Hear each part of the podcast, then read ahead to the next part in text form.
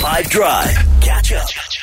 Uh, unfortunately, as much as sport is uh, a game to be best enjoyed when played fairly, occasionally people go to the other side of the aisle and they make perhaps poor decisions. Um, and when this happens, the likes of Jude, they pounce on it.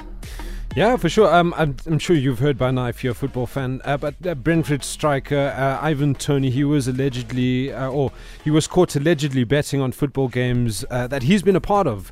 Uh, he could get into a lot of trouble for this. There's obvi- there was a seven-month investigation, and now proceedings have gotten underway. obviously, this is an ever-progressing story. so all footballers involved in all professional men's leagues in England and uh, the top two tiers of English women's football, all those footballers are not allowed to bet on football at all. Uh, and that's football all over the world. Uh, they are not allowed to bet on, uh, yeah, football, period. Uh, neither can they bet on any football related matters such as transfers, managerial, hiring and firing, or passing information to instruct someone to place a bet on your behalf or for their own benefit. Uh, why? The powers that be say that it turns it, or ruins the integrity of, of the game. Uh, mm. The laws uh, used to allow players to bet on football on the other side of the world, but that is no longer the case. Uh, the laws are extremely clear, stating that individuals who are subject to the prohibition uh, are not permitted to bet. Uh, you cannot wager on any football event or tournament that occurs anywhere in the world, either directly or indirectly.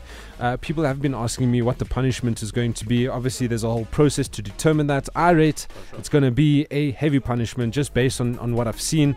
Uh, he's alleged to have breached betting rules on 232 occasions uh, between uh, between 2017 uh, as well as uh, 2021.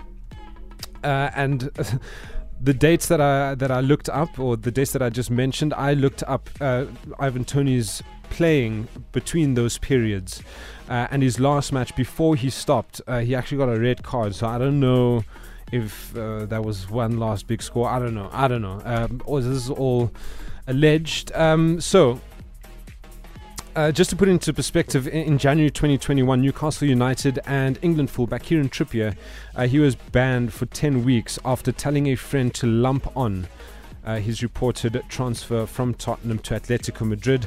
Uh, Daniel Sturridge was also banned for four months for breaching betting rules. The former Liverpool striker was found to have instructed his brother Leon to bet on a possible move to Spanish side Sevilla and had given him inside information during the January 2018 transfer window. Um, those are the bans uh, that have happened in terms of betting. Um, so we'll see how uh, Ivan Toney's one uh, comes out. Uh, when it does, uh, there will be another extra time on that. But that's what I have for you today. If this were a real bit of extra time, this is when the, the ref would blow the whistle because it's finished, and I don't I don't bet on it. Catch up from some of the best moments from the 5 Drive team by going to 5FM's catch up page on the 5FM app or 5FM.co.za.